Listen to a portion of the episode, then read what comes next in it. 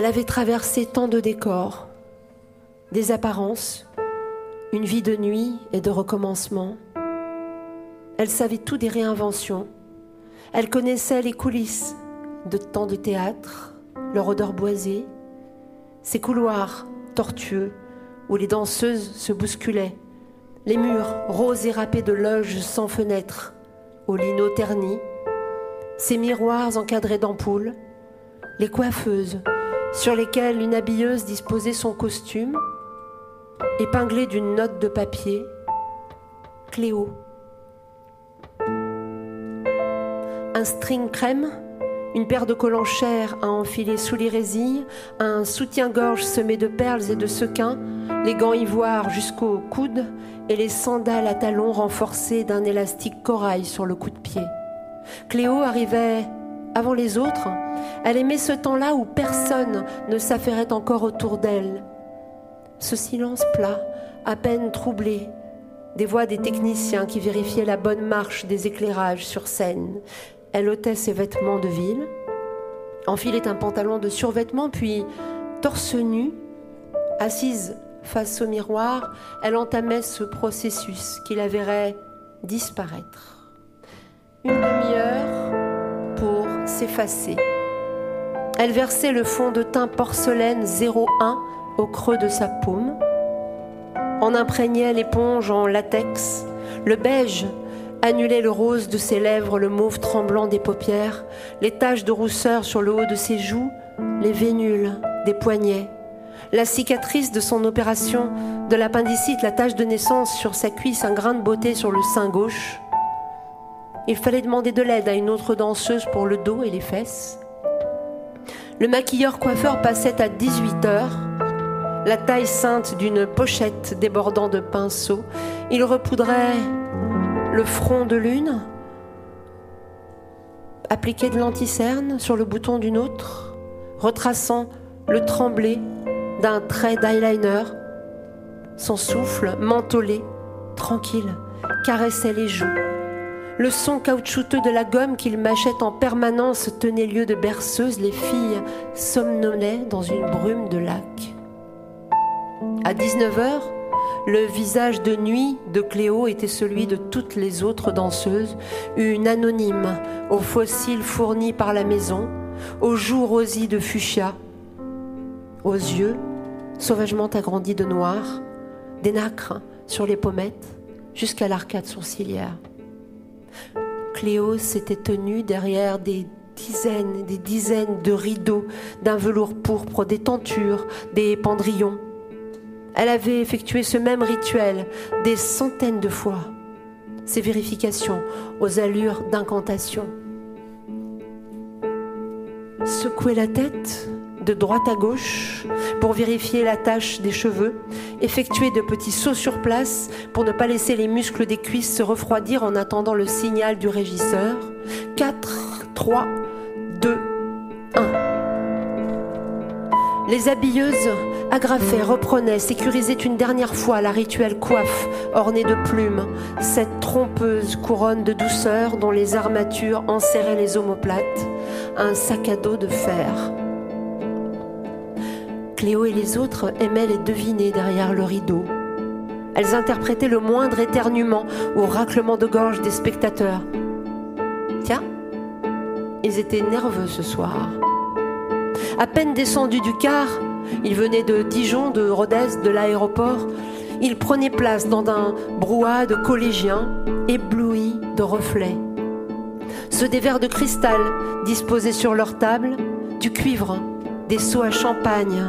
Il s'émerveillait de, de la rose blanche dans la transparence d'un vase, de l'empressement des serveurs, des banquettes rouges, des nappes blanches, d'une marbre veiné du grand escalier. Les hommes lissaient leurs pantalons froissés par le voyage, les femmes étaient passées chez le coiffeur pour l'occasion. Les billets rangés dans le portefeuille étaient un cadeau d'anniversaire, un cadeau de mariage, acheté de longue date, une somme qu'on ne dépenserait qu'une fois dans sa vie. L'obscurité se faisait dans la salle. Il l'accueillait avec des, des, chuchotements ravis. Elle dissoudrait soucis, dettes et solitude. Chaque soir, lorsque Cléo entrait sur scène, la chaleur poussiéreuse des projecteurs la surprenait jusqu'au creux des reins. Les danseuses surgissaient, parcourues d'un fil de grâce et de cambrure. Elles redéfinissaient l'horizon, une ligne endiamantée de sourires identiques, laqués, un ensemble de jambes ordonnées, une exubérance froufroutante et pailletée. À la sortie du théâtre, les spectateurs les croisaient sans les reconnaître, des jeunes filles palottes, fatiguées, aux cheveux ternis de lac. Cléo avait lu ceci. La fascination des bébés pour le miroitement d'une assiette de porcelaine venait de notre peur ancestrale de mourir de soif. Cléo avait lu ceci. L'invention de la paillette était accidentelle. Elle était le fait d'Henri Rochman, employé d'une entreprise qui, dans le New Jersey, se débarrassait des déchets de plastique en les broyant. Combien d'années passées à endurer le fracas des machines jusqu'à ce jour de 1934 où, alors qu'il s'apprêtait à quitter l'atelier, Rochman avait aperçu dans la cuve, parmi les débris, un minuscule cabochon au reflet turquoise. Faiblement éclairé par la lumière du jour qui tombait, l'argent et l'or saupoudraient la broyeuse des micas ardents. Les résidus renvoyaient la lumière. Les paillettes naissaient de ce qu'on tenait pour négligeable. Elles avaient la beauté de l'incertitude. On opposait parfois à Cléo que tout ceci était de la pacotille, à l'image de ces colliers de strass reposant sur son plexus, les verroteries rubis qui saignaient sa taille. Tout était faux. Tout. Là résidait la beauté troublante de ce monde, rétorquait-elle. Les filles, les filles, elles faisaient semblant d'être nues, elles surjouaient leur joie 90 minutes durant. Ça, c'est Paris. Elles venaient d'Ukraine, d'Espagne, de Clermont-Ferrand. La sueur ternissait le satin de leur bustier, les traces jaunâtres persistaient en dépit des nettoyages, les strings étaient pulvérisés de spray antibactérien, les résilles s'incrustaient dans le tendre des cuisses, elles laissaient des ratures quadrillées, mais de loin, n'en percevait rien. Un éclairagiste avait appris à Cléo que la plus modeste des pannes de velours chatoyait sous les projecteurs et, à l'inverse, ceci affadissait les reflets des soirées authentiques. La lumière escamotait les accros, les faux plis, les traces de cellulite, les cicatrices. Elle atténuait les rides et le roux criard d'une coloration bon marché, les bustiers en tissu à paillettes laissaient des plaques vermillon sur les flancs de Cléo, des estafilades bordeaux sous ses aisselles, des débris de plastique que la sueur aiguisait, mais de loin, on n'en percevait rien.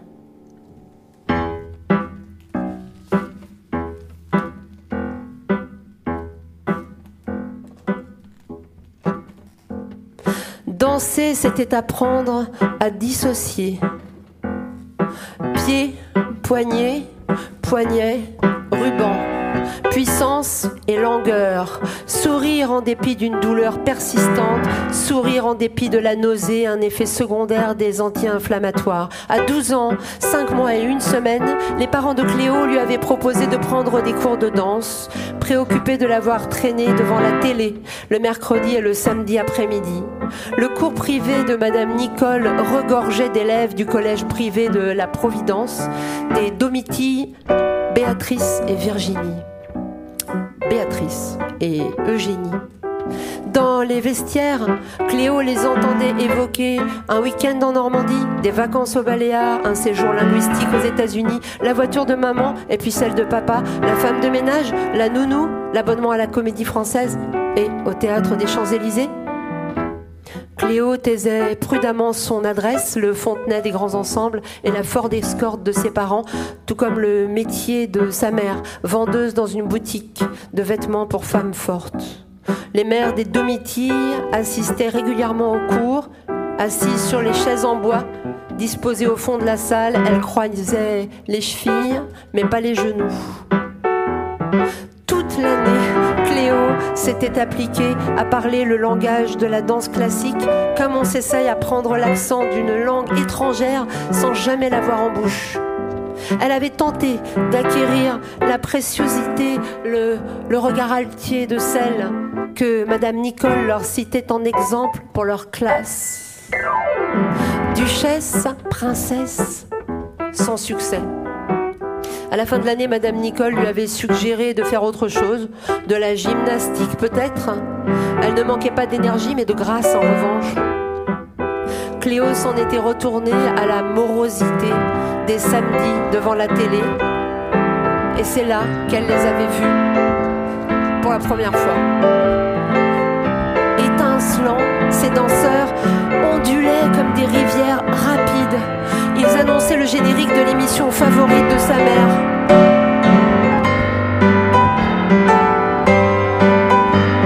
Champs-Élysées,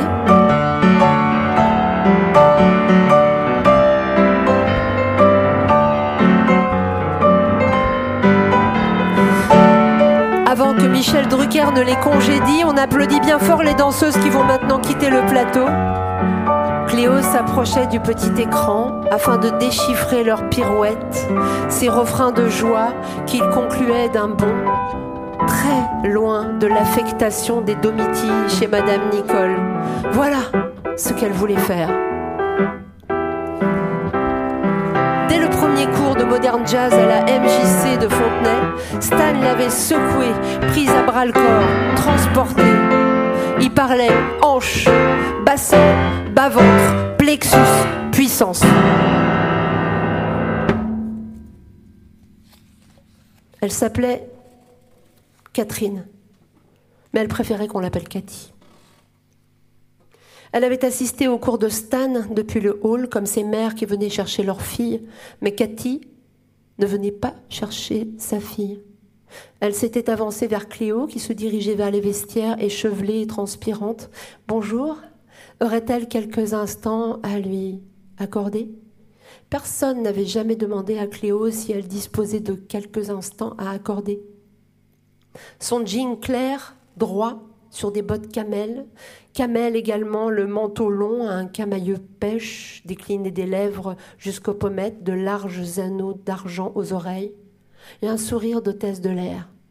Son prénom était Cléo? Avait-elle vu le film? Cléo de 5 à 7 Ah mais il fallait absolument le voir. Cathy représentait une fondation. Cléo avait-elle une idée de ce que cela signifiait? Eh bien, la Fondation Galatée soutenait les adolescentes qui présentaient des capacités, des projets exceptionnels. Cléo, consciente de sa frange de transpiration, de ses joues enflammées, dansait d'un pied sur l'autre. Quelle chance d'avoir des cheveux si longs Cathy désignait sa queue de cheval. Elle, elle ne parvenait jamais à attendre que les siens poussent. Elle n'avait aucune patience. Bref, la Fondation accordait des bourses d'études dans tous les domaines. Stan avait refermé la porte de la salle de danse. Good work, Cléo. Mais il avait raison. Cathy avait tout de suite repéré Cléo au milieu des autres et son job, c'était ça. Faire preuve de flair. Plus belle qu'une mère, plus fascinante qu'une copine, Cathy chantonnait un refrain que les adultes n'entendaient pas. Elle parlait couramment une langue adolescente semée de mots magiques. Futur, futur, repéré, repéré, exceptionnel. La jolie Anne Keller, qui donnait la réplique à Sophie Marceau dans La Boom 2 C'était Cathy qui l'avait repérée dans un cours de danse, lui avait fait passer un test, la fondation avait fait le reste. Bingo Véronica, en couverture du nouveau 20 ans, c'était Cathy qui l'avait présentée à David Hamilton et elle était loin d'avoir le charisme de Cléo. Cléo avait haussé les épaules, dépitée. Elle ne voulait devenir ni mannequin ni actrice, mais bien entendu. Cathy évoquait ces deux-là, mais elle pouvait citer des, danseuses, des sportifs, des futurs stylistes aussi. Du moment qu'on visait l'excellence, Cléo n'allait pas rester des années dans cette euh, MJC. Il fallait faire montre d'ambition quand on en avait les capacités.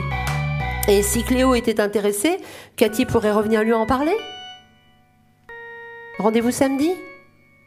Ici? Repérage.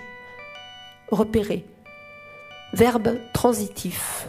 Apercevoir, distinguer, remarquer parmi d'autres quelqu'un ou quelque chose. Tout était en place pour le reste de l'histoire. Le futur ressemblait à une ivresse.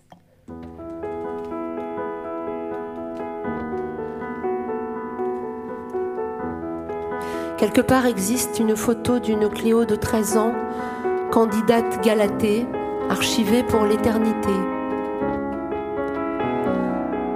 L'ordre exact dans lequel les événements se sont déroulés, les années l'ont dissous.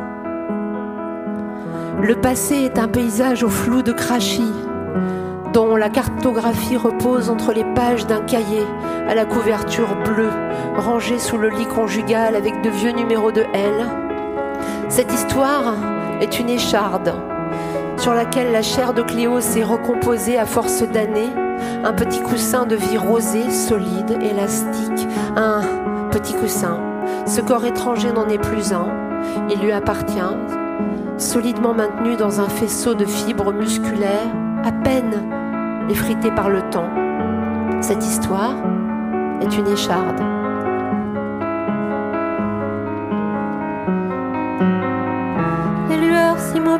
D'un jour qui s'achève.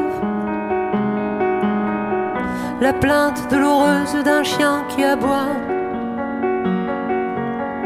Le silence inquiétant qui précède les rêves quand le monde disparu en est face à soi. Les frissons, l'amour et l'automne s'en mêlent. Notre foi, nos lois. Cette inquiétude sourde qui coule en nos veines, qui nous saisit même après les plus grandes joies ces visages oubliés qui reviennent à la charge. Ces étreintes qu'en rêve on peut vivre sans foi. Ces raisons-là qui font que nos raisons sont fond de nous qui nous font veiller. Ces paroles enfermées que l'on n'a pas pu dire. Ces regards insistants que l'on n'a pas compris, ces appels évidents, ces lueurs tardives, ces morsures au regret qui se livrent à la nuit, ces solitudes dignes au milieu des silences, ces larmes si paisibles qui coulent inexpliquées ces ambitions passées, mais auxquelles on repense. Comme un vieux coffre plein de vieux jouets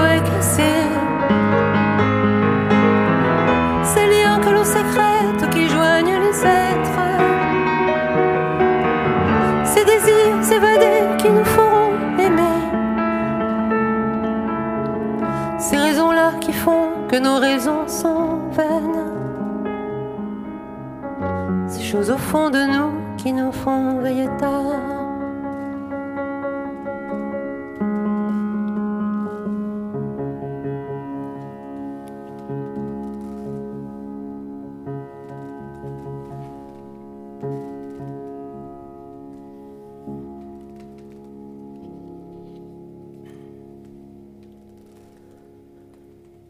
Lara.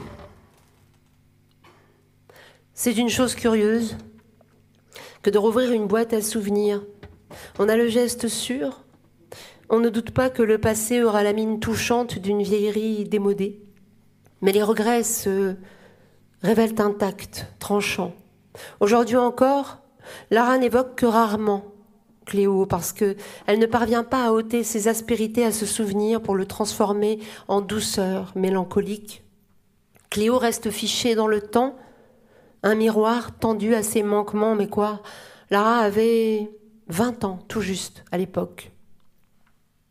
20 ans à l'automne 98, une, une étudiante en deuxième année de sociologie. Elle cherchait une colocataire. Tout se déroula très simplement. Lara appela la fille. Celle-ci vint dès le lendemain, munie d'une chemise dans laquelle elle avait rangé ses feuilles de paye. Lara refusa de les parcourir, embarrassée d'être mise dans la position de jauger de la fiabilité financière d'une fille de son âge. En gage de sérieux, la jeune danseuse énuméra les émissions auxquelles elle participait, son CV. Alors, euh, Drucker, Sabatier. Lara l'interrompit. Hilar, elle n'était pas très variée de paillettes, mais bien sûr, on ne pouvait pas toujours choisir son job. Cléo? C'était le diminutif de Cléopâtre ou un hommage au film de Varda? Sa nouvelle colocataire bredouilla qu'elle ne connaissait pas le film.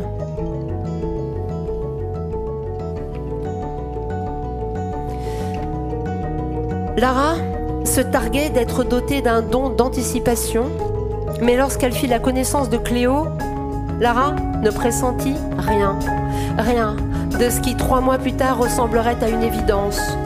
Des semaines durant, Lara s'agaça d'une colocataire malaisée à cerner, puis sans étape ni avancée, soudain, rien ne fut pareil. Lara avait envie de parler de Cléo à tous, mais pas en s'en plaignant à sa façon habituelle. Elle avait envie de raconter Cléo, d'emporter le drapeau. Ces danseurs-là qui travaillaient pour des émissions de variété, c'était des ouvriers de l'art, euh, sans gloire, expliquait-elle à son entourage.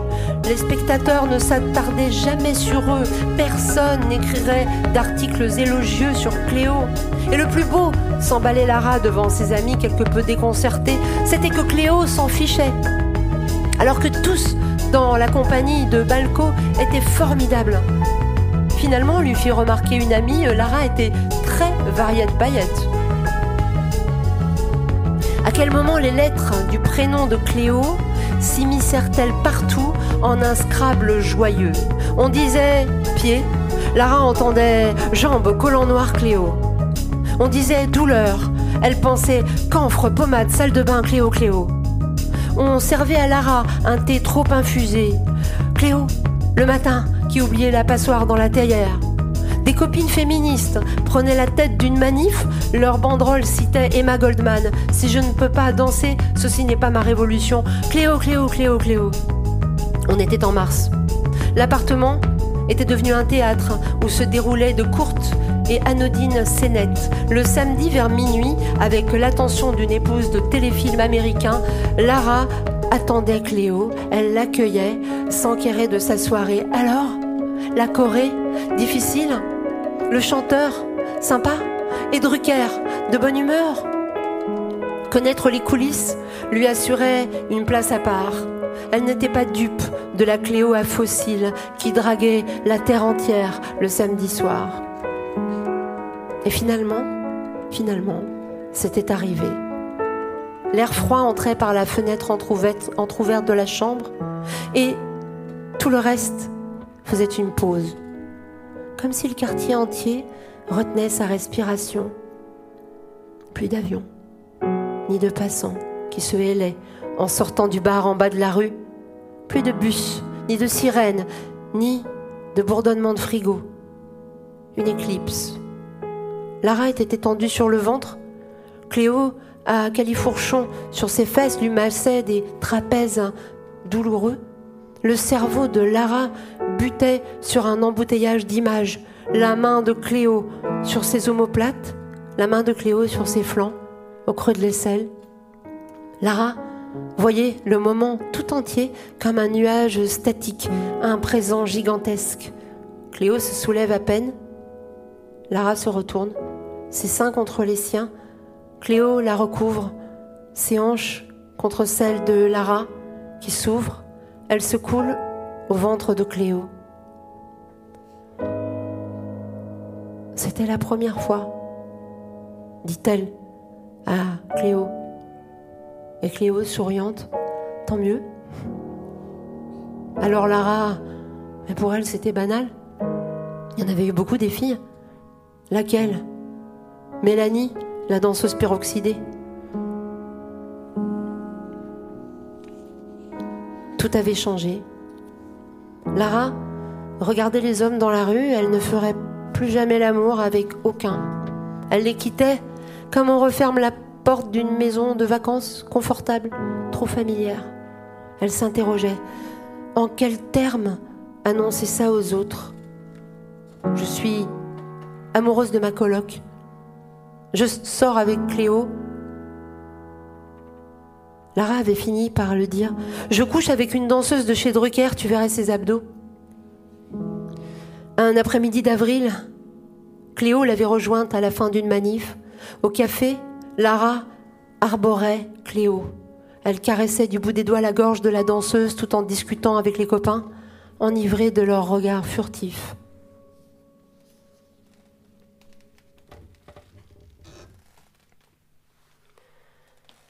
Je voudrais te dire un truc. Avait commencé Cléo un vendredi soir en préparant le dîner. Elle avait marqué une pause. Ça n'était pas urgent. Pour finalement se raviser, elle était un peu fatiguée. Elle voulait se coucher tôt. Cléo n'avait rien dit. Quelques jours plus tard, assise dans leur restaurant favori à Belleville, Cléo avait répété Je crois qu'il faudrait que je te dise un truc. Ah, grave? Ou très très grave? Avait demandé Lara d'un ton enjoué, sa peur montant d'un coup à la façon du mercure fou d'un thermomètre. Cléo allait lui révéler qu'elle avait couché avec la danseuse peroxydée. De retour à l'appartement, Lara s'était assise dans la cuisine, face à sa colocataire. Voilà. Les parents de Cléo n'étaient pas ce que Lara appelait des précaires, mais ils étaient agrippés à leur vie, à leur travail comme à une faveur qu'on leur eût accordée. Les conversations à table s'achevaient presque systématiquement sur un c'est comme ça. Il la préparait à ce que rien ne se produise jamais. Les samedis après-midi d'hiver pour Cléo se résumaient à tourner en rond à la patinoire de Fontenay sur du Kimweld. Les garçons frimaient en patinant en arrière, les filles les regardaient, des spectatrices travaillant à se faire proie. Les samedis après-midi de printemps, elle et ses copines traînaient dans les boutiques du centre commercial Créteil-Soleil, essayant tout, n'achetant rien. Elle chourait un peu, c'était facile. Seule la danse, le cours de Stan, avait eu ce pouvoir de malmener l'ordinaire d'un quotidien flasque qui se traînait. Là, elle pouvait s'inventer. Un jour de février à la MJC, elle avait été abordée par une femme très chic, de l'âge de sa mère, peut-être un peu moins. La femme que Cléo refusait de nommer l'avait choisie. Pourquoi elle? Parce qu'elle était la plus jeune du cours, peut-être. Elle n'avait eu aucune raison de ne pas croire à l'existence de la fondation Galatée. Pourquoi une fondation Galatée n'aurait-elle pas existé qui attribuait des bourses aux candidates les plus méritantes? Cette femme lui avait appris le beau. Elle l'avait emmenée à Paris, dans de grands restaurants, chez des antiquaires, chez Guerlain, dans des librairies parisiennes, voir des classiques du cinéma. Sa mère l'avait rencontrée. Elle aussi avait été impressionnée. Lara arrêta Cléo. De quoi parlait-elle? D'une première histoire lesbienne avec une femme plus âgée? Quel âge avait Cléo? Cléo était criblée de fragments d'images. Elle s'épuisait à les convoquer. L'appartement sentait l'humide. Une rue, à Paris, dans le 16e arrondissement.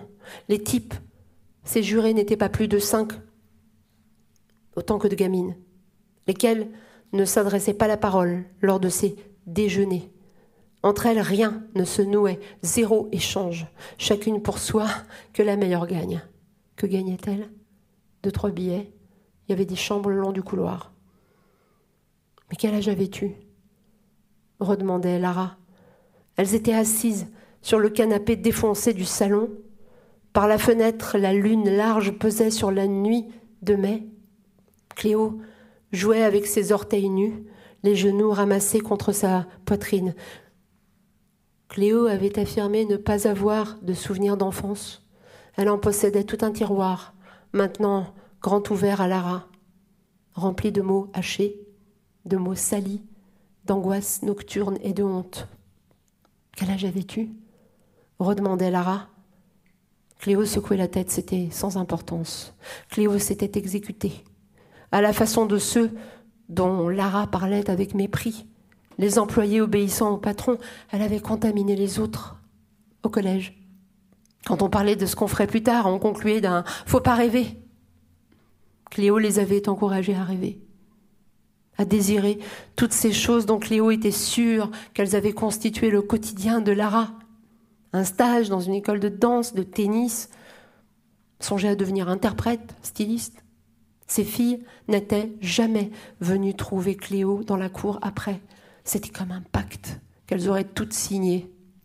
Et ce qui la hantait, c'était de ne pas savoir si Cléo avait été la seule pour qui ces déjeuners, si au contraire tout s'était déroulé de la même façon pour chacune. Quel âge avais-tu, Cléo? Redemanda Lara. Elle s'était couchée en silence. Cléo, blottie contre le dos de Lara, s'était endormie tout de suite. La plupart des gens qui la rencontraient pensait que Cléo était plus jeune que Lara. La première fois qu'elle l'avait vue sourire, Lara avait pensé que Cléo avait de jolies quenottes de petite fille. Maintenant, tout semblait indiquer que Cléo aurait 13 ans pour l'éternité. Elle se cognait à chacun des angles morts de cette éternité. Lara se heurtait à une Cléo révélée, une Cléo en forme de carte à jouer pour adultes, simple valet qui s'était rêvée reine, face victime, pile coupable. Combien de complices avaient permis que se déroule ce jeu de massacre? Le prof de danse de la MJC, qui avait vu à plusieurs reprises cette femme venir chercher Cléo sans jamais demander qui elle était, les médecins appelés à son chevet, dont aucun n'avait posé ne fût-ce qu'une question qui lui permet de parler. Les parents de Cléo, jamais surpris des cadeaux qu'elle rapportait à la maison. La serveuse qui officiait lors de ses déjeuners, qui d'autre? Lara se faisait l'avocate de l'enfant Cléo, elle désirait la combler de douceur, de pardon. Mais tout de même, comment avait-elle pu? Cléo n'ignorait rien de ce qui se déroulerait pour les autres, elle avait choisi.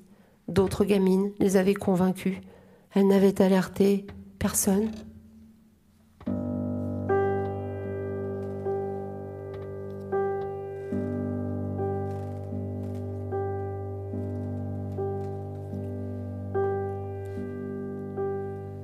Le serveur, sur lequel l'Office central pour la répression de la traite des êtres humains a découvert le fichier Galatée, était sous surveillance depuis des mois. Les clichés les plus anciens ont été pris en argentique sans doute au début des années 80. Les plus récents ont dévoilé aux enquêteurs leurs traces numériques. Ils datent de 1994. Sous chaque image, un lien obsolète ne mène qu'à des dossiers supprimés. C'est un fichier aux allures de catalogue dont on ne sait ce qu'elles vendent. Ces rangées d'adolescentes anonymes dont seuls quelques indices un chouchou, une montre Casio au poignet, un sweatshirt chevignon trahissent l'époque à laquelle ces photos ont été prises. Certaines semblent réprimer un fou rire, les yeux écarquillés, comme ébahis d'être là. D'autres empruntent au magazine la pose archétypale des, modèles, le menton baissé, le regard par en dessous. Un catalogue de fin d'enfance aux ongles rongés, vernis, aux franges tombant jusqu'aux sourcils, aux dents couvertes de bagues. C'est un fichier dont Enid n'imagine pas lorsqu'elle en entend pour la parler pour la première fois qu'il sera le sujet de son prochain documentaire. Aux étudiants en cinéma, elle affirme qu'elle n'a pas de méthode à leur transmettre. Elle sait seulement ceci. Il faut raconter, il faut raconter ce qui hante, les sujets des documentaires, comme ceux des romans, sont des paravents qui masquent nos questions irrésolues. Le sujet ne se trouve ni ne se cherche. Il faut s'autoriser là à l'entendre, à lui laisser donner de la voix. Il est là depuis toujours, une banale écharde sous la peau qui se laisse oublier à la façon d'une dent ébréchée jusqu'à ce qu'on passe sa langue dessus. Les visages du fichier racontent une histoire muette, aux sous-titres enfouis, dont Enid a été lente à comprendre que celle-ci la hantait.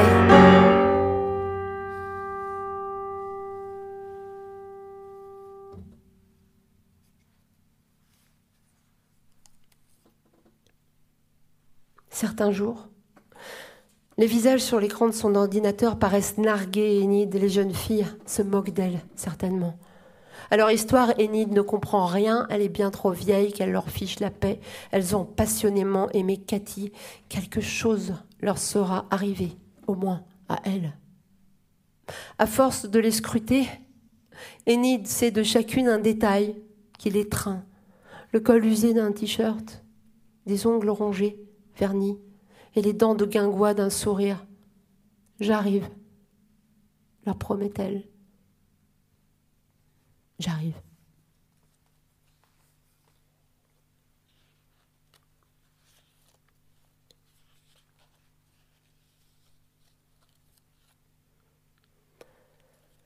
Enid écrit dans son journal ceci. J'avais 12 ans en 1982. Je collectionnais les posters de Brooke Shields tout comme j'allais adorer Vanessa Paradis, six ans plus tard. J'étais roublarde, minaudet, pour obtenir plus d'argent de poche, grande gueule, dans la cour d'école, terrorisée à l'idée de saluer les invités de mes parents, je tailladais mes shorts en jean pour laisser à nu le haut de mes cuisses. Je pleurais quand ma mère menaçait de jeter mon pyjama Snoopy devenu trop petit. Je mentais avec métier, sans remords. J'imitais la signature de mon père sur mon carnet de notes. Je volais des 45 tours aux prises uniques. J'empruntais des romans de Daniel Steele à la bibliothèque. Je cornais les pages de Cosmo qui donnaient des trucs pour passer de loseuse à winneuse sexuelle. Je passais mes dimanches après-midi pelotonnés sur le canapé, abruti d'émissions de variété, de sucre rapide et de bulles acides. Le lundi matin, je jurais de parvenir à la pureté d'une existence exempte de désir, brûlais de disparaître, je comptais les calories de tout ce que j'avalais et me forçais à me tenir nu devant la fenêtre ouverte de ma chambre. J'enviais les toux sèches de ceux qui souffraient de bronchite, je sautais de murets trop hauts à pieds joints jusqu'à sentir le choc du béton dans mes chevilles. J'étais avide de souffrances tangibles. Je pleurais la mort de Rimbaud sans jamais le lire. De mecs que je sanglotais dès qu'un chien mourait dans un film, chaviré au quotidien. Je tanguais entre la préscience d'un temps trop court d'années trop longues. J'attendais qu'il se passe quelque chose, je le guettais, ce quelque chose. Prête à m'y adonner, je tombais amoureuse d'une mèche, d'un sourire, dans un bus. Mes pommettes étaient écarlates, comme sous l'effet d'une fièvre permanente. J'attendais. Mon journal intime renfermait des pages entières de serments, dont celui de tout faire pour vivre une vie exceptionnelle, sans aucune idée de ce qu'elle serait, sinon autre chose. Cathy était une invitation à quitter la torpeur. J'aurais sans doute passionnément aimé Cathy, être son élue. Je me serais rendue au déjeuner, comme à une compétition pour être l'élue la plus élue, pour honorer la foi de Cathy en mon avenir mon appréhension aurait été diluée par les attentions de ces hommes, leurs questions. Ils auraient confirmé ma certitude naïve d'être remarquable, d'avoir un destin. Ils auraient confirmé ce dont j'étais convaincue déjà. Mes parents ne me connaissaient pas. J'aurais prétendu connaître les règles du jeu. J'aurais cherché à être à la hauteur de cette maturité louée par les pseudo-jurés. L'argent aurait renforcé la sensation d'avoir un pied dans le futur, un salaire rien qu'à moi. J'aurais fermé les yeux n'y aurait vu que du cinéma, de ces films dont je raffolais, dans lesquels la soumission à un homme avait les atours de l'audace et le visage de Kim Basinger dans Neuf semaines et demie. Peut-être, peut-être aurais-je hésité à assister Cathy, mais peut-être son affection formidablement bien calculée aurait-elle eu raison de ma réticence. Peut-être ma peur d'être relâchée dans ma vie d'avant Cathy aurait-elle eu raison de mon hésitation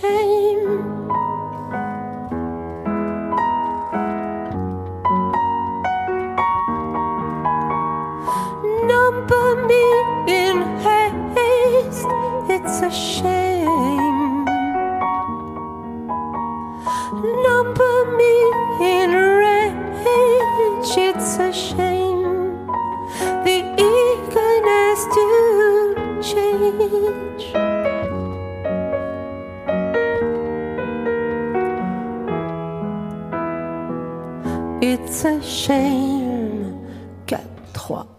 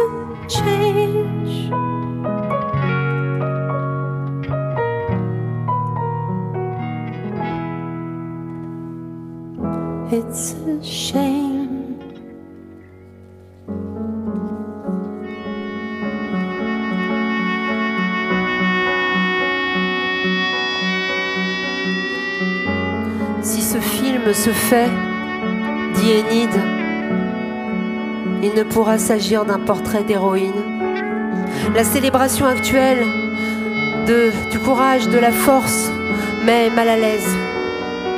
Ce ne sont que femmes puissantes qui se sont débrouillées seules pour s'en sortir. On les érige en icônes, ces femmes qui ne se laissent pas faire. Notre boulimie d'héroïsme est le propre d'une société de spectateurs rivés à leur siège, écrasés d'impuissance. Être fragile est devenu une insulte. Qu'adviendra-t-il des incertaines, de celles et ceux qui ne s'en sortent pas, ou laborieusement, sans gloire? On finit par célébrer les mêmes valeurs que ce gouvernement que l'on conspue, la force, le pouvoir, vaincre, gagner. Le système galaté ne disait pas autre chose que la meilleure gagne. L'affaire Galatée nous tend le miroir de nos malaises. Ce n'est pas ce à quoi on nous oblige qui nous détruit, c'est ce à quoi nous consentons qui nous ébrèche ces hontes minuscules, de consentir journellement à renforcer ce qu'on dénonce. J'achète des objets dont je n'ignore pas qu'ils sont fabriqués par des esclaves. Je me rends en vacances dans une dictature aux belles plages ensoleillées. Je vais à l'anniversaire d'un harceleur qui me produit. Nous sommes traversés de ces hontes, un tourbillon qui peu à peu nous creuse et nous vide n'avoir rien dit, rien fait, avoir dit oui, parce qu'on ne savait pas dire non.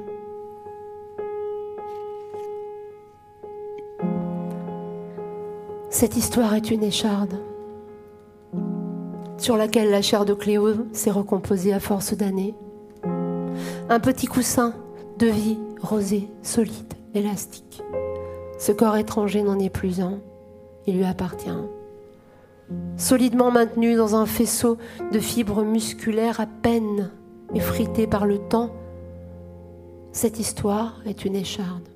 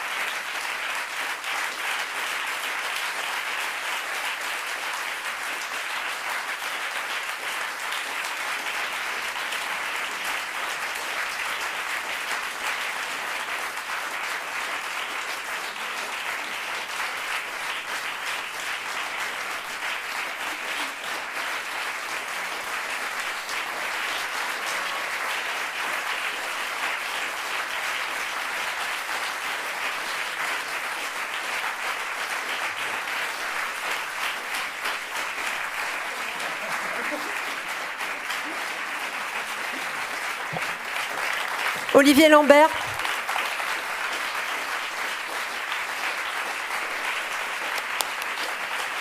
Sylvain Griotto.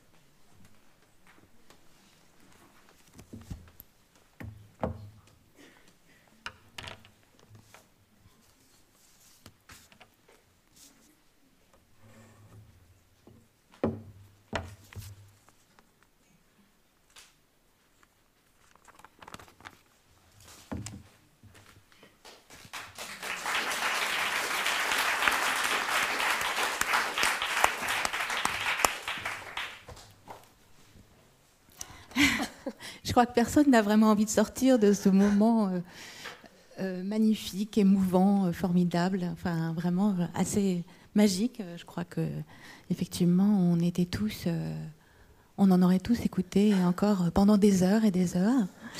Merci infiniment, merci à, merci à vous Lola Lafont, merci à vous trois.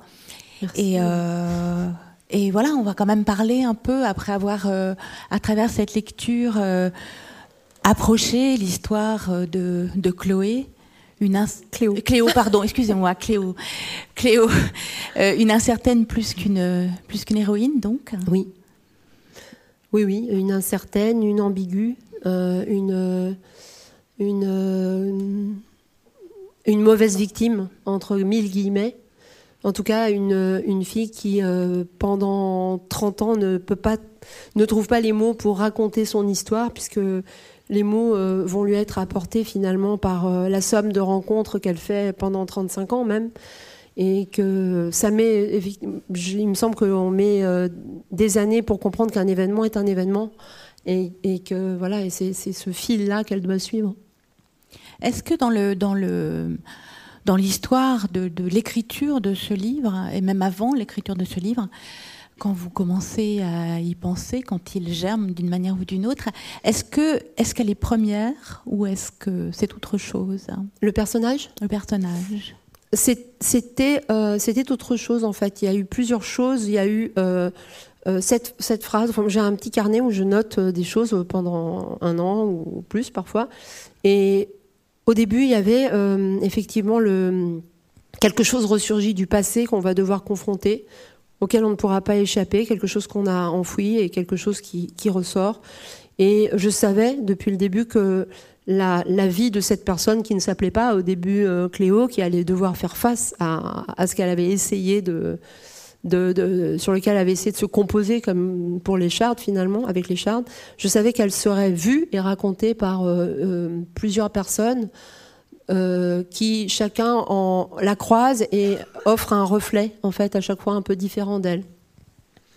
Donc le fait qu'elle elle soit vue et racontée par, par d'autres qu'elle ne vient pas de son, de son, enfin, du, de son silence en fait, du, silence dans lequel elle se tient. C'était, ça précédait. Ça précédait, ça précédait son silence. C'est-à-dire que je, je, je me dis que c'est la question n'est pas tout à fait le silence de Cléo, puisqu'elle va parler à plusieurs reprises. En fait, elle se confie plusieurs fois, dont la fois où, je, le, lis euh, à Lara.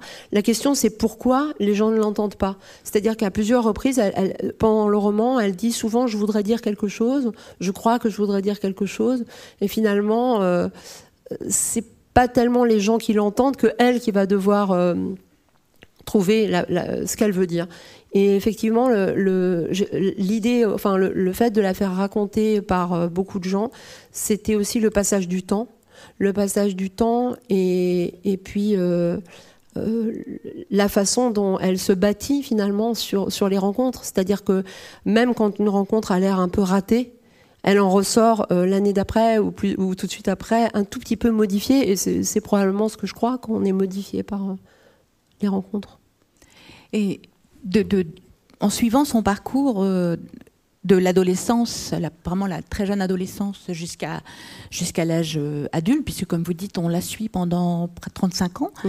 Euh, on traverse aussi des tas des tas d'univers différents. En fait, effectivement, on voit c'est assez présent, même omniprésent, l'endroit, le, l'endroit, le milieu social et la géographie aussi d'où elle vient, et les, multiples milieux et, atmosphères qu'elle traverse.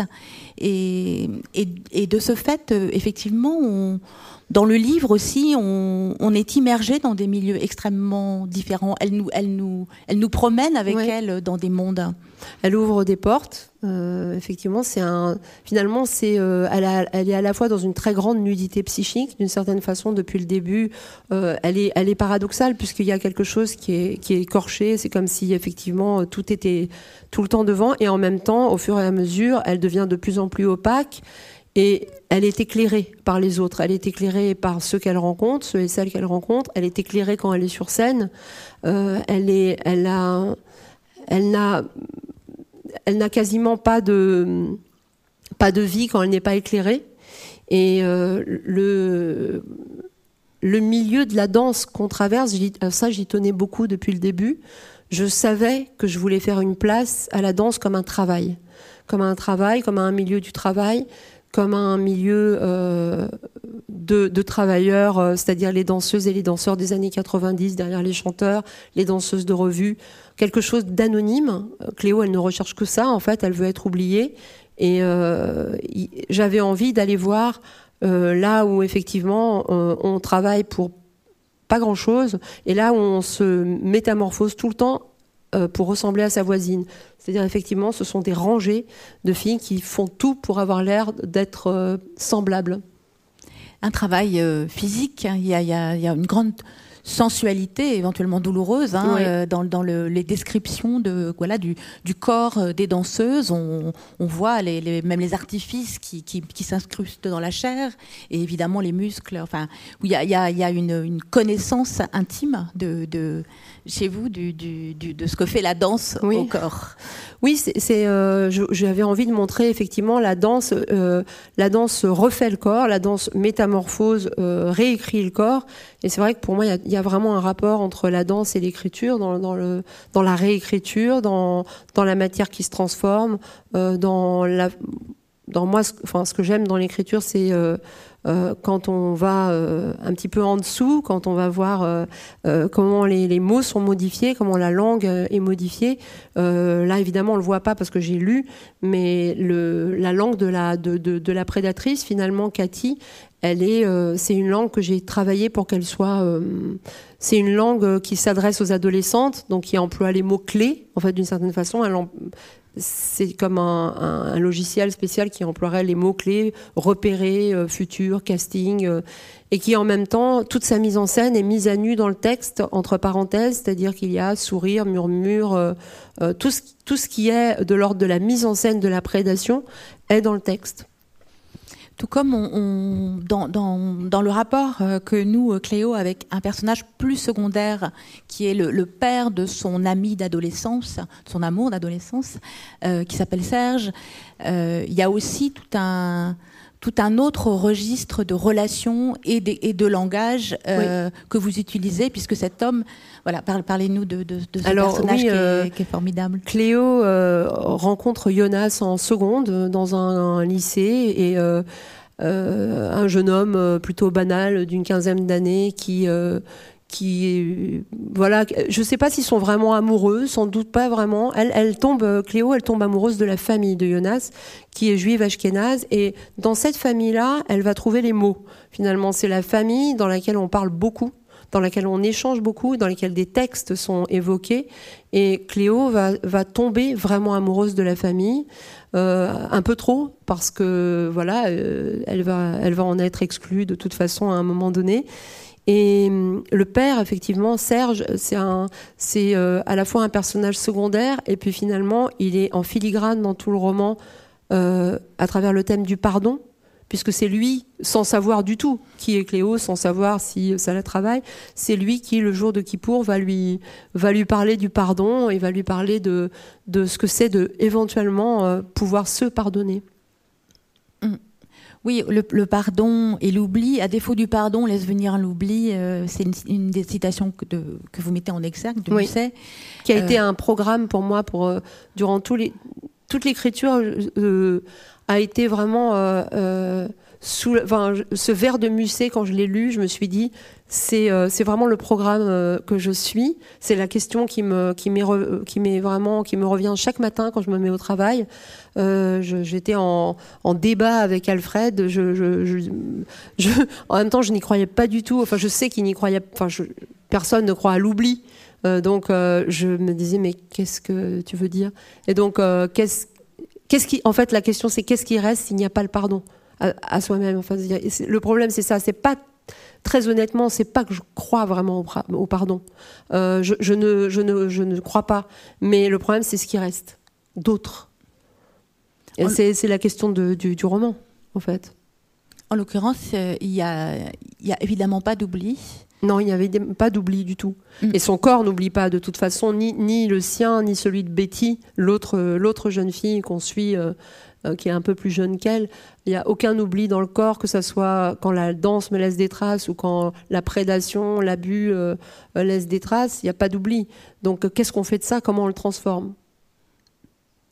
C'est un roman où on n'approche jamais, notamment ce personnage de Cléo, par le biais de la psychologie. Euh, c'était déjà le cas dans, dans, enfin, notamment dans les deux romans euh, qui ont vraiment précédé celui-ci, La petite communiste qui ne souriait jamais. Et j'arrive, je vous rappelle, les dire dans le désordre. voilà. euh, et en fait, effectivement, la, ce n'est pas du tout. Le roman psychologique, c'est pas votre. Non. C'est pas votre famille, c'est pas votre registre. Non, j'ai vraiment du mal. Je, je, si je lis dans un roman, elle était mélancolique ou elle était sauvage, je, je referme le roman. Je, c'est euh, oui, c'est parce que pour moi, c'est un personnage euh, a été abordé par euh, comme comme quand on rencontre quelqu'un et qu'on ne le connaît pas. C'est-à-dire que quand on rencontre quelqu'un et qu'on ne le connaît pas, il ne vous annonce pas s'il est triste ou gay ou traumatisé en général, et vous apprenez, vous cherchez sans arrêt des indices pour savoir qui vous avez en face, et les indices vous les trouvez Parfois, en rentrant dans l'appartement de quelqu'un, vous regardez les, disques, les, je sais pas, les livres, le tapis, euh, la théière. Et, pour moi, l'écriture d'un personnage, c'est ça, c'est donner les indices par les objets, par, euh, par le comportement, par. Euh, mais c'est pas d'annoncer, parce que aussi, on a, on a affaire à un personnage qui ne sait pas qui n'est pas tout à fait sûr de ce qu'elle a vécu quand elle a 48 ans. Les années ont un petit peu bouleversé le récit et elle n'est pas tout à fait sûre de ce qu'elle a vécu. Et quand elle est adolescente et qu'on est au premier chapitre et qu'on est avec elle, je tenais à ce qu'on soit totalement à hauteur de ses 13 ans. C'est-à-dire qu'au moment même de l'abus sexuel, on ne comprend pas vraiment, parce qu'elle n'est pas complètement sûr de ce qui se passe. On n'est pas adulte et on la regarde pas d'en haut. Et ça, j'y tenais. Je voulais vraiment pas offrir Cléo en pâture au lecteur, au lecteur, ni son corps, ni. Donc on est avec elle. Oui, il y a aucun sur il y a aucun surplomb. Non, euh, pas au début, non. Mm. De enfin, en tout cas, il n'y a pas, y a pas de surplomb de l'écrivain au-dessus de ce, au-dessus de, il y a Peut-être un surplomb de l'adulte qu'on est quand on la voit rencontrer Cathy et que adulte, on sait qu'elle va vers la catastrophe. Il n'y a pas de suspense, on sait, et elle ne sait pas.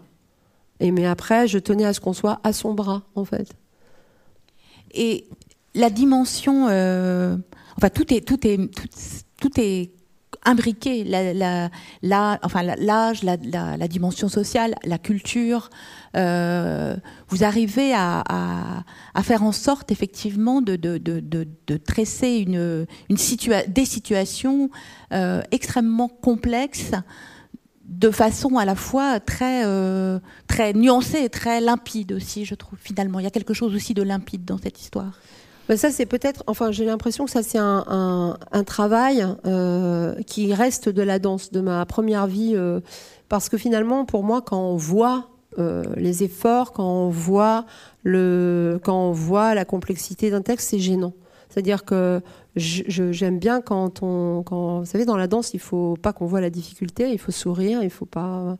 Euh, et euh, là, effectivement, le, milieu social dont vient Cléo, la classe intermédiaire, euh, dont elle vient, qui la met constamment sur 35 ans en position de, de personnes qu'on reprend sur ses fautes de français, dont on questionne les goûts, elle n'aime pas les bons chanteurs, elle n'est pas au bon endroit parce qu'elle danse chez Drucker. Enfin, tout est tout le temps repris. Ça, ça, son amoureuse Lara, qui est une gentille fille de gauche, euh, euh, va pourtant se montrer un peu humiliante aussi.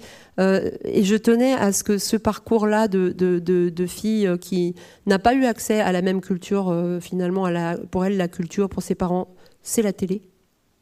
Et donc toute sa vie va être quelque chose euh, de, où elle est un petit peu réécrite, mais elle en fait, pour moi, elle en fait une force. C'est-à-dire que effectivement, pour pour Cléo, euh, et je ne sais pas si je ne le pense pas aussi finalement, Jean-Jacques Goldman, un très beau vers de Jean-Jacques Goldman vaut bien Musset. Et euh, un poème est une chanson, est un poème. Je pense que vous le pensez aussi, puisqu'ils il se, il se côtoient, euh, Musset et, Goldman. Euh, sur la première page de, oui c'était c'était c'était aussi le, effectivement pour annoncer la couleur de, du roman. D'où est-ce que vous... Enfin, la, question va peut-être vous paraître un peu immense, ou... mais littérairement, est-ce que vous, est-ce que vous vous sentez, d'où est-ce que vous venez littérairement en fait? Est-ce que vous vous sentez des, des, des, filiations, des, proximités euh, vous, vous, chez un, écrivain comme Oates, euh, vous la citez souvent. Ouais. Euh, on peut pas dire que vos livres forcément ressemblent énormément à ceux de Oates. Qu'est-ce que, voilà, quelle est la, qu'est-ce, Qu'est-ce que vous ressentez bah, je, dis haute parce que vous, voilà, vous venez de prépasser, euh, j'ai vu la nouvelle édition des Chutes en poche, euh, et je me rappelle d'un article que vous aviez écrit sur Blonde, euh, auquel j'ai repensé en lisant Chaviré, je ne sais pas pourquoi, mais j'ai beaucoup repensé.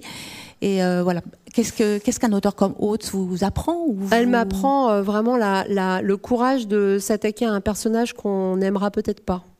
Euh, alors vraiment, je pense qu'elle a, été très forte euh, pour ça, c'est-à-dire la capacité d'abord euh, aussi de laisser, de ne pas résoudre. Elle, ne résout pas tout. elle a une confiance dans ses lecteurs qui est forte. ça, je trouve que c'est important. Et elle ne, elle ne présente pas ses personnages sous leur meilleur jour. C'est vraiment le moins qu'on puisse dire. Euh, euh, sur d'où je viens, je, pense à une, phrase qui m'avait vraiment amusée de l'autrice euh, Donna Tartt, il y a très longtemps, quand elle a débuté. Elle avait dit J'aime autant le club des cinq que Virginia Woolf. Et honnêtement, je, je pense que je peux le dire. C'est-à-dire que je pense que la passion de la littérature jeunesse, quand j'avais 8 ans, 10 ans, m'a sans doute autant forgé que euh, d'aimer euh, Paul Nizan et d'aimer, euh, je sais pas, d'aimer Wolf. J'ai vraiment du mal à savoir, en fait. Simplement, par exemple, un roman comme American Darling de Russell Banks aussi a été un, a été un choc dans le sens où je n'arrêtais pas de le refermer et de me dire mais c'est vraiment un homme qui a écrit ça et ça, c'est-à-dire ça n'a pas d'importance. En fait, ça, n'a pas d'importance. Euh, qui écrit, euh, pour moi, n'a pas d'importance. Et je, c'est difficile de répondre. En tout cas, c'est aussi sur un American Darling, sur un personnage pas forcément sympathique, euh, avec qui on est spontanément, en tout cas en tant que lecteur et, sans doute en tant qu'auteur, en empathie. Oui, c'est le personnage de militante, un petit peu ambigu. Je crois aussi qu'il y, y a, quelque chose de, de de, de ne pas décider pour les lecteurs. C'est-à-dire que euh, je n'ai pas envie de décider euh, de ce qu'on pensera à la fin et, c'est vraiment une discipline parce qu'on a quand même tendance à vouloir euh, à vouloir décider comme une belle fin, un bel épilogue de voilà.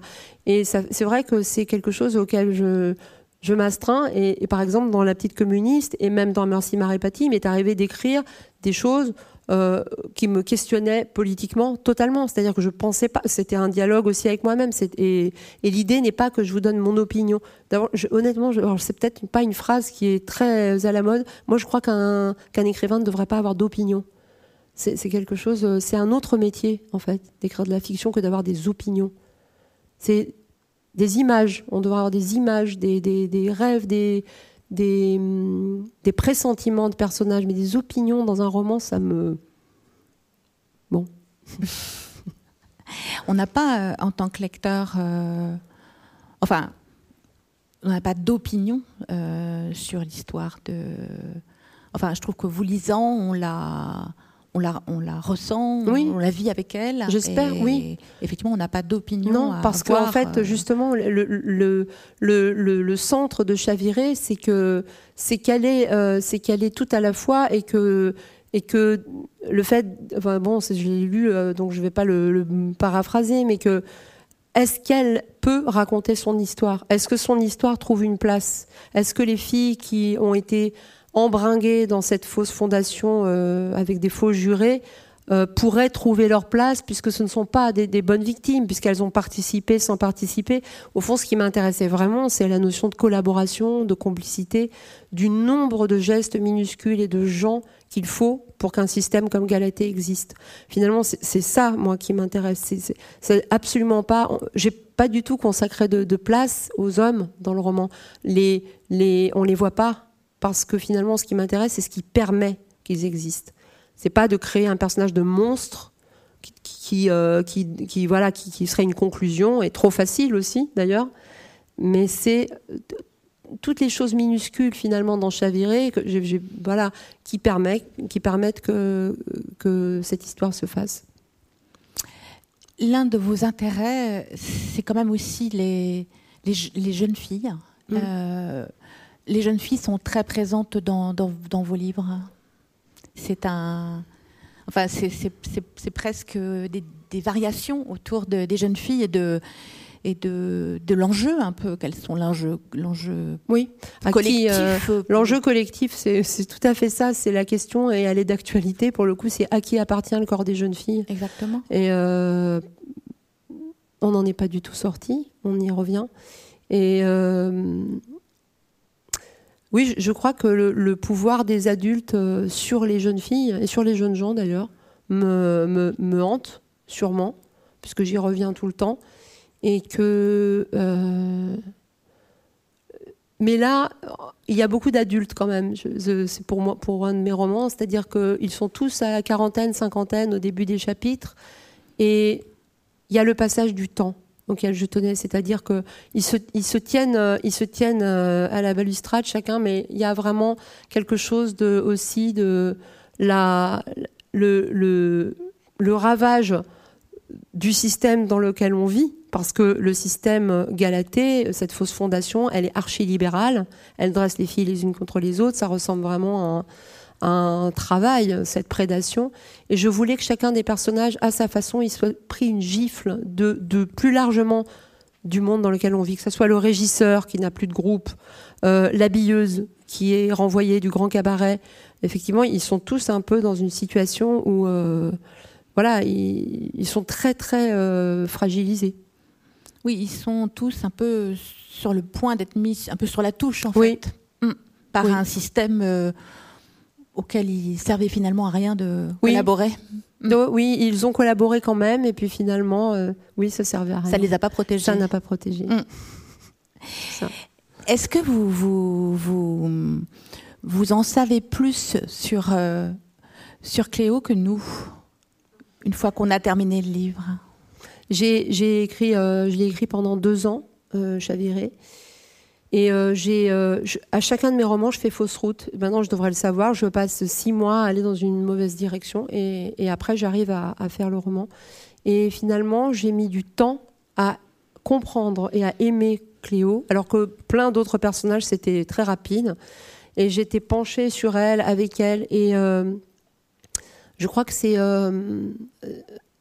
euh, ça a été euh, vraiment euh, il faut rendre hommage aux éditeurs. Dans, mon cas, une éditrice qui, avec qui j'ai discuté et qui m'a dit finalement cette chose qui a été vraiment importante, que l'histoire qui arrive à Cléo doit être, quoi que je fasse dans le roman, puisqu'on ne savait pas quand je, je commençais, doit être inoubliable pour le lecteur et pour, pour moi. C'est-à-dire, elle doit être comme une écharde.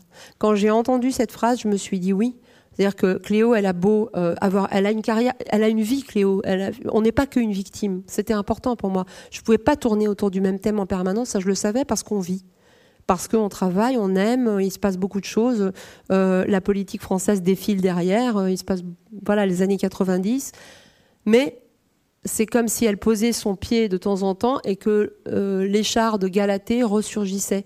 Donc ce que je sais, moi, de plus euh, que vous, sur Cléo, c'est l'ampleur euh, de la douleur, peut-être, je ne sais pas, que j'ai estimé. Et, ce prénom, en fait, finalement, on, on, entendait à la lecture que les gens qu'elle croise quand elle est adolescente n'arrêtent pas de lui dire Ah, Cléo, euh, oui. c'est à cause du film. ils lui font une référence qui n'est pas dans ses références. Mm. Ses parents n'ont pas vu Varda. Et elle n'a pas vu Varda. Et elle ne sait jamais de quoi on lui parle d'ailleurs, mais elle s'appelle Cléo. Le choix des, les choix des prénoms et des mm. noms dans un roman, c'est quelque chose de, c'est quelque chose d'un peu fou. C'est, c'est euh, un peu fou dans le sens où on nomme des gens, ils vont rester comme ça pour très longtemps en fait. Euh, c'est, c'est c'est comme des enfants, mais vieux, parce qu'ils surgissent vieux. et, donc, euh, quand un nom va bien, je n'en change pas. C'est comme ça, je ne discute pas. C'est pas une explication, mais euh, je n'ai pas un sens caché. Mais en même temps, c'est un nom qui, qui est claquant et qui est. Euh, pour moi, il y avait quelque chose de. Je sais pas, presque enfantin et de, et de très féminin, mais, mais là, je le dis a posteriori parce qu'en fait, j'ai pas pensé ça.